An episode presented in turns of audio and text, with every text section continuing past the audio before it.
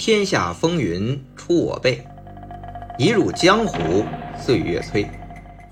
大家好，我是魏君子，一个被香港电影改变命运的七零后。欢迎大家来喜马拉雅收听我的《香港电影风云》。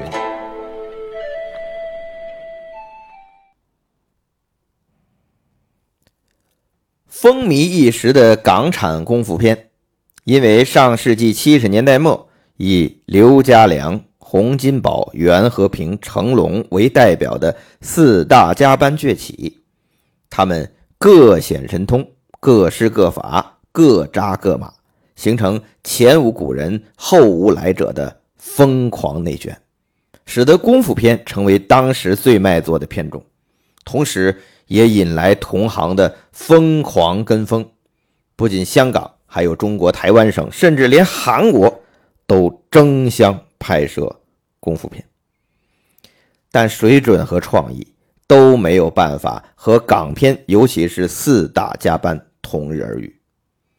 但即便如此，因为拍的多了，你有蛇形刁手，他们就有蛇形怪拳；你有少林三十六房，人家也有少林系列可以乱拍。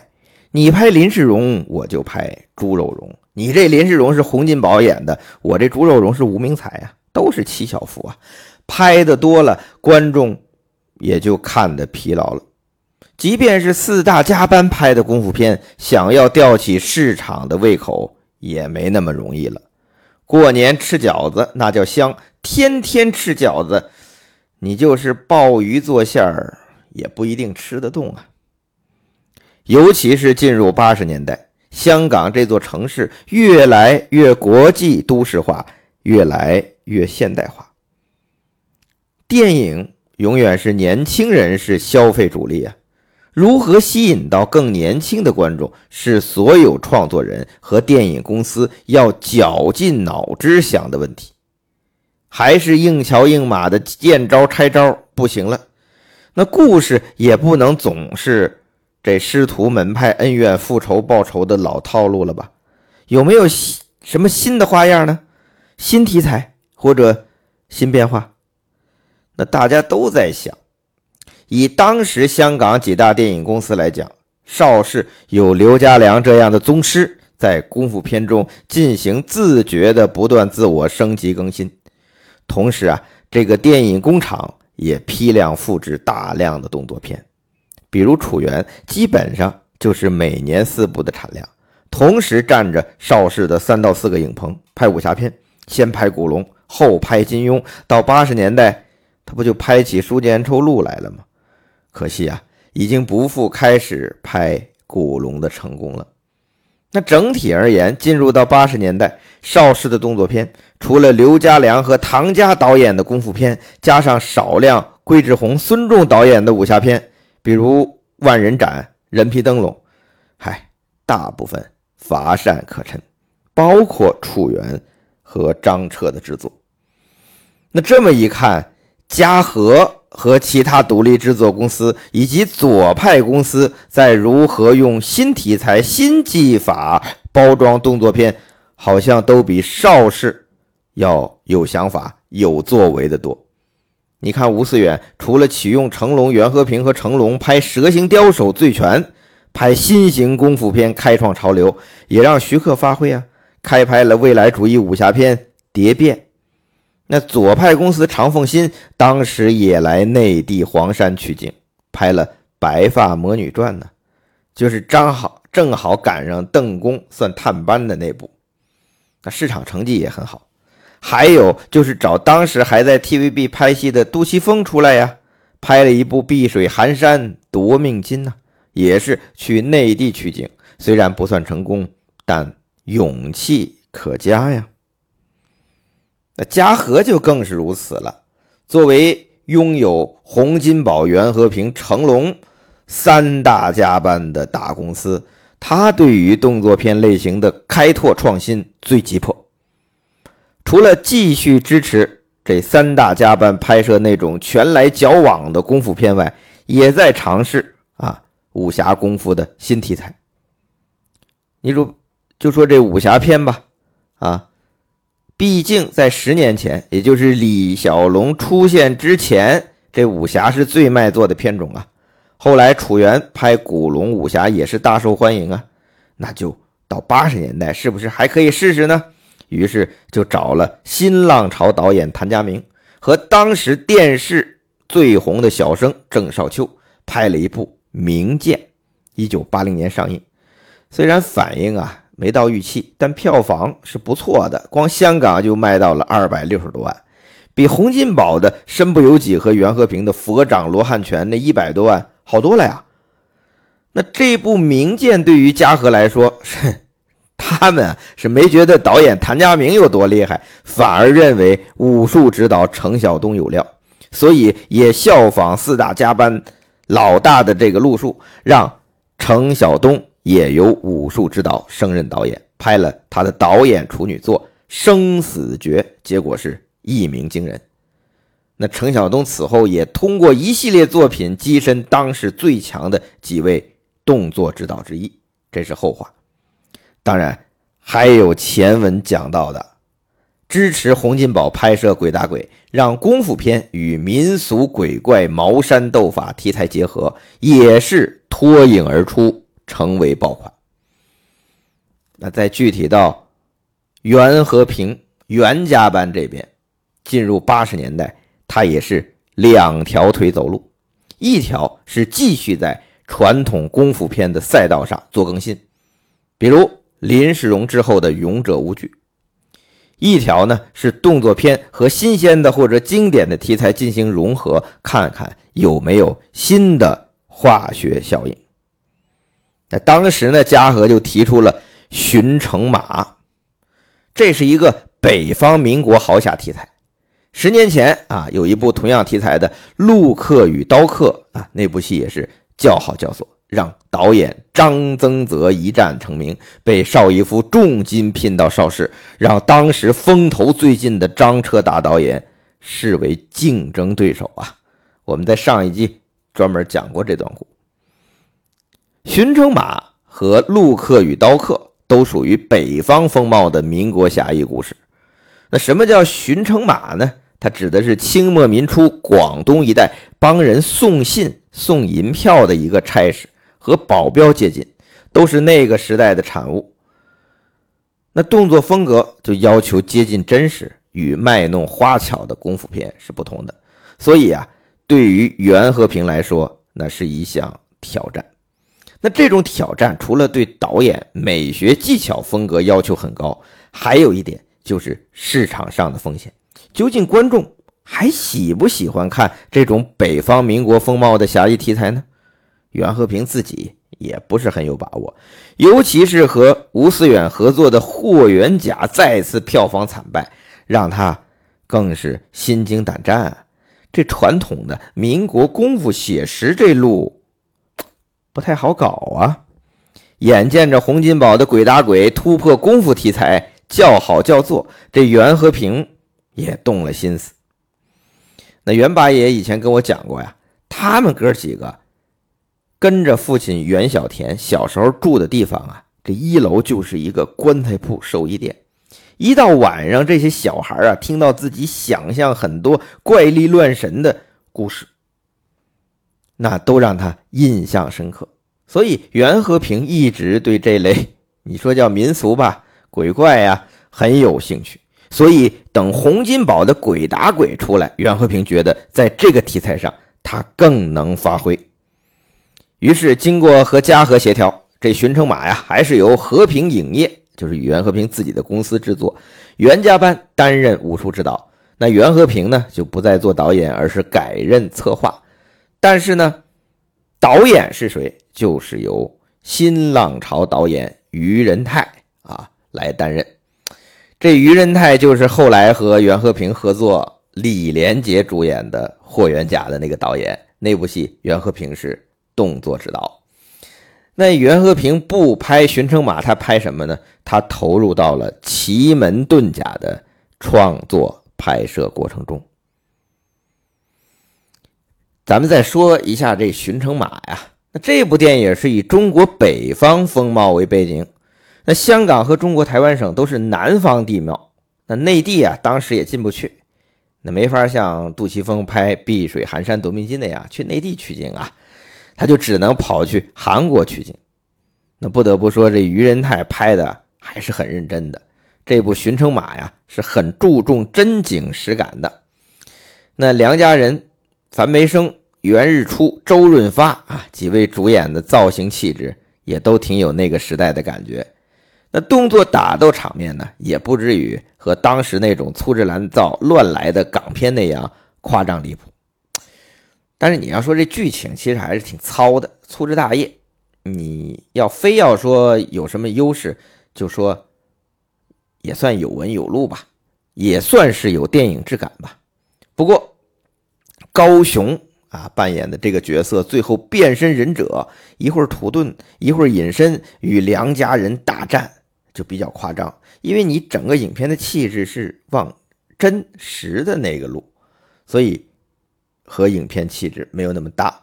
但这场戏啊，它确实是袁家班设计的，反倒能和袁家班同时在拍的《奇门遁甲》搭起来，这还挺神奇的。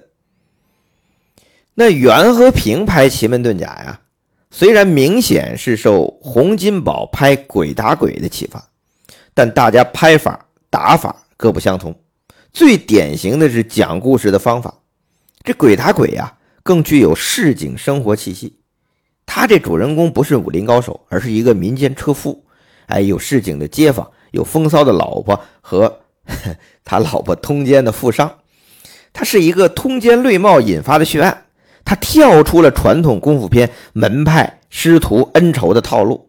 你要说这故事，说是来自于。这三言二拍，哎，也能说得通。你说来自于《聊斋》，好像也有这个踪迹可循。那《奇门遁甲》就不是，《奇门遁甲》还是传统的功夫片的故事模式。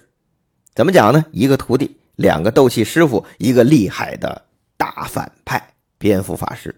他是围绕这个经典关系展开叙事，看上去传统，但因为套上奇门遁甲的各路。民间怪趣绝活法术，就让人瞠目结舌、应接不暇了。什么青龙吸水呀、呼风唤雨呀、剪纸化蝶呀、换头术啊、瓮中人呐、移形换影啊、定影定形啊啊，什么，简直是应有尽有，想象力爆棚。可以说，这部《奇门遁甲》是袁家班的炫技之作。他这故事情节还是功夫片的，但具体奇门遁甲各路法术设计却是功夫杂技、民间戏法和电影剪辑的用心融合。你想啊，那个时候哪有什么电脑特效啊，只能绞尽脑汁用土法特技。所以袁和平向中国民间的戏法，也就是传统魔术取经，配合电影的。剪辑技巧以及袁家班从小练就的戏曲舞台和武术杂技功底，真是下足了笨功夫搞土法炼钢。据袁和平回忆啊，整部《奇门遁甲》足足拍了一百四十天，差不多四个半月才完成。这部戏除了袁家班的老搭档梁家人之外，都是袁家兄弟亲身上阵。本来。袁家班主角担当的袁信义啊，自南北最前佛长罗汉拳啊，和洪家班找他主演的甩牙老虎之后，可能连他自己啊，包括袁和平都觉得他的形象没那么讨喜，所以在《勇者无惧》转型就演大反派了。但这个大反派啊，一直是涂着京剧花脸儿啊，不怎么露脸。到《奇门遁甲》就正式露脸演出大反派蝙蝠法师。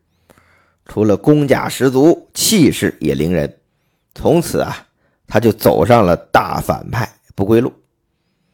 那袁信义去演了大反派，那男主角谁来演呢？还得是袁家班自己人。顶上来的是小弟袁日出。这袁日出啊，长得其实比袁信义清秀，比袁信义的这个憨直啊，嗯，这么一比，他更像袁彪那一类的功夫小子。那这样的话，这个袁日初演出奇门遁甲这个徒弟角色，其实是很称职的。当然，他更称职的是身手啊，身兼北派经完功夫、杂技戏法以及配合电影剪辑的技巧，他完成了各种瞠目结舌的视觉奇观，那可不是省油的灯啊。但最厉害的还是演出袁世初的另一个师傅，就是老太太遁甲，谁呀？袁祥仁。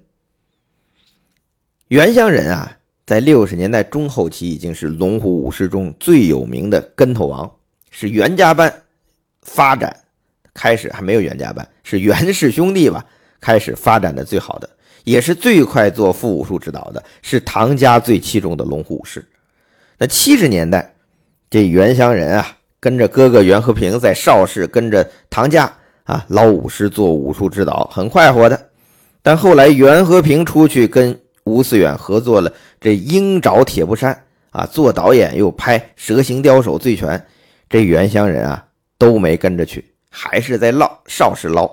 直到袁和平成立了袁家班，被嘉禾动辄总计百万以上的片酬邀请，那可是七九八零年的百万片酬啊！那袁湘仁啊，这才正式离开邵氏，跟着大哥成为袁家班的主力。但在这期间，他还去了立地，就是后来的亚视做武术指导。那袁湘仁呢，本来也有台前的演出，但都是一些小配角。直到奇门遁甲才有机会大放异彩。最有意思的是，居然是男扮女装反串老太婆。但是他这反串可不像凌波，人家反串梁山伯，何丽丽反串杨文广。嗯，你说女扮男装吧，他。只是浪漫的演绎，真要到现实生活中，你凌波和丽丽再英气逼人，我也不会把你们当男人呢。当然，我们看袁湘仁扮女人，虽然也来自京戏的反串传统，但也不会像张国荣、于少群那种男扮女装，依然能颠倒众生。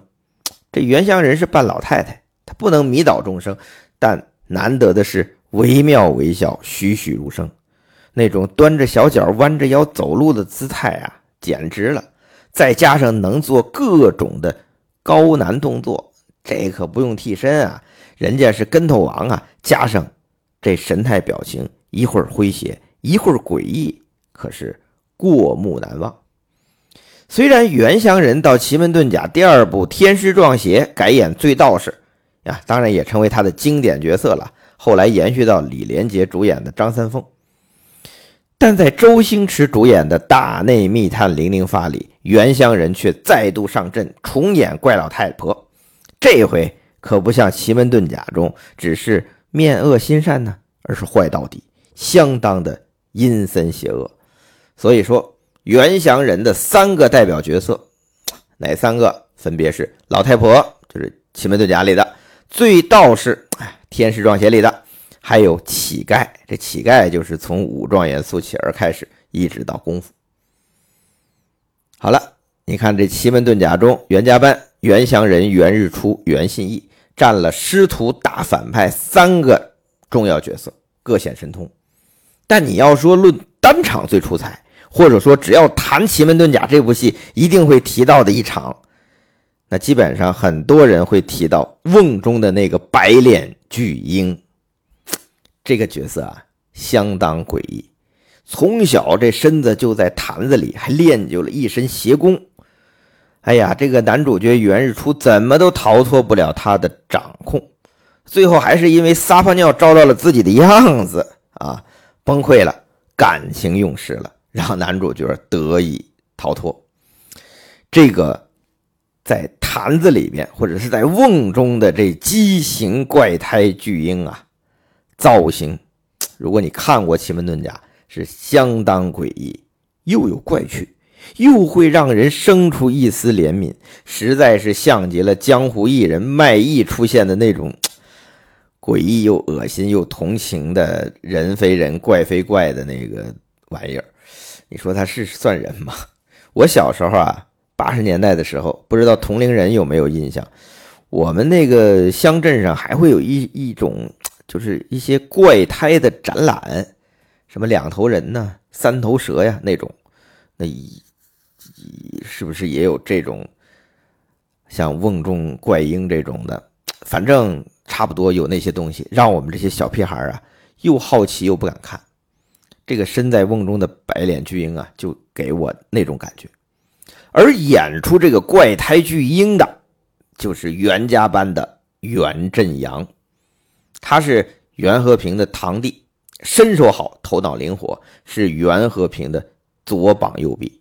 他当导演比袁湘仁还早，第一部戏是和平影业为嘉禾拍摄的《波牛》，后来还分别啊，这个在嘉禾拍过《群龙夺宝》。为德宝拍过《皇家师姐之雌雄大盗》，成绩都很出色。出色。本来这袁振阳可以算作袁家班的二号人物，还在袁祥仁之上。只是后来他独立发展了，到上世纪九十年代初，他自己出品、制作、导演了一部叫《达摩祖师》啊，这是一部弘扬佛法禅理的电影。有点类似于后来关信辉导演的《赌神之神》那样的福音电影啊，这也不奇怪。袁振言不是无缘无故的拍《达摩祖师》，事实上他是拍完这部戏就出家为僧了。我在零五年访问尔冬升的时候，他是这个《达摩祖师》的主演，我就问尔导说：“这个袁振阳听说出家了，这事儿是真的吗？”尔导就说：“嗨，你这是老消息。”他呀，后来又还俗了，这是尔导的说法。那再后来，我又见到了八爷袁和平，我也问：哎，我听说你堂弟袁振阳这个做了和尚，后来又还俗了。然后八爷说他还在做和尚。哎，那谁说的准呢？那我就以这个亲兄弟吧，这个以八爷的兄长的话为准了。这袁家班呢，离奇的是，你不仅袁振阳遁入佛门，佛门啊，袁日出啊，后来也不演戏，也做了道士了，啊，一个做了和尚，一个做了道士。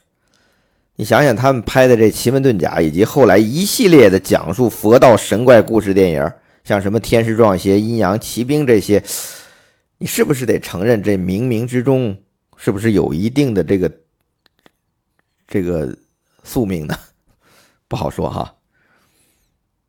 那袁家班的这个奇门遁甲呀，给我的感觉很像一个精通各种绝活的江湖艺人，出尽法宝，用尽手段取悦观众。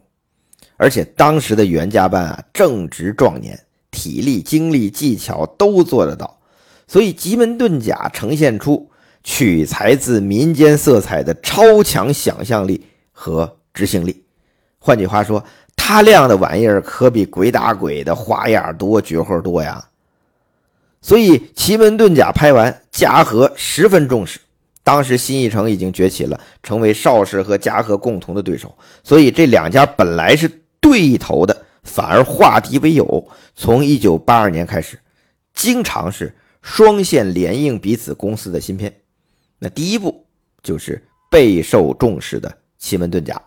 是当年的暑期档，随后邵氏嘉禾双线放映的就是《如来神掌》，邵氏的啊，这个《如来神掌》是黄泰来导演的，尔冬升、于安安啊、惠英红他们演的，还有嘉禾吴宇森导演的《八彩林雅珍》也是在邵氏嘉禾双线放映。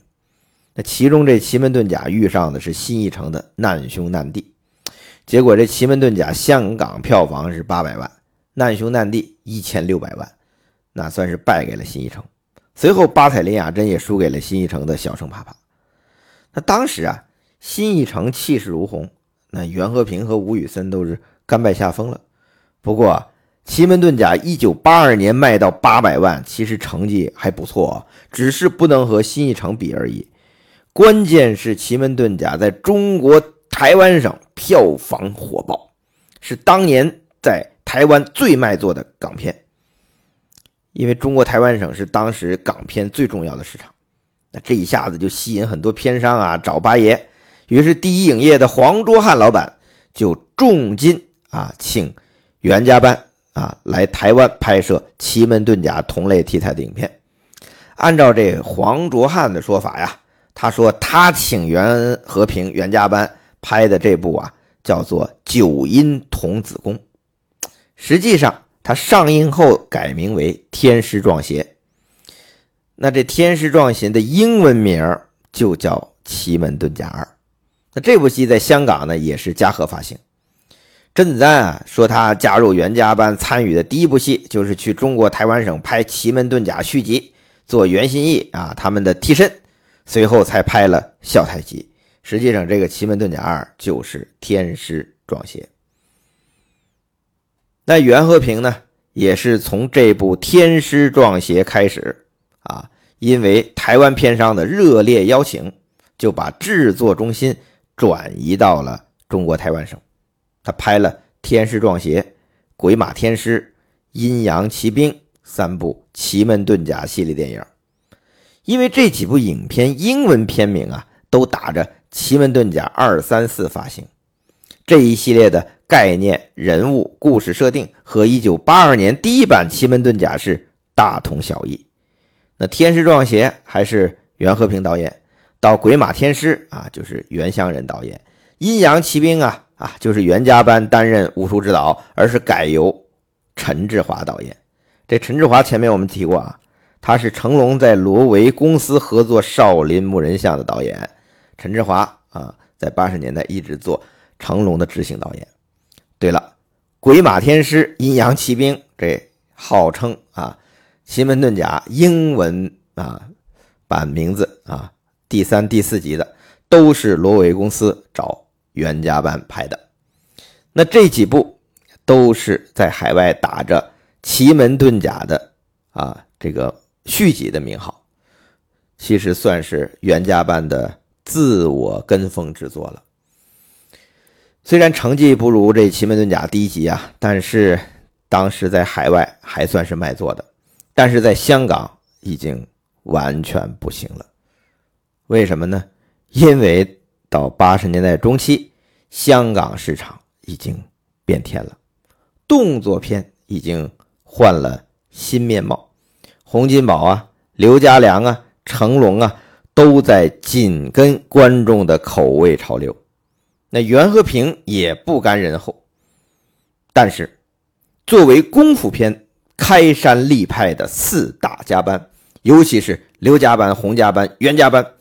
八十年代初，在功夫片这块依然要亮出拿手绝活，进行终极一战。那么，刘家良、洪金宝、袁和平的功夫对决，他们究竟会出或者是会打哪张牌呢？我们下回再说。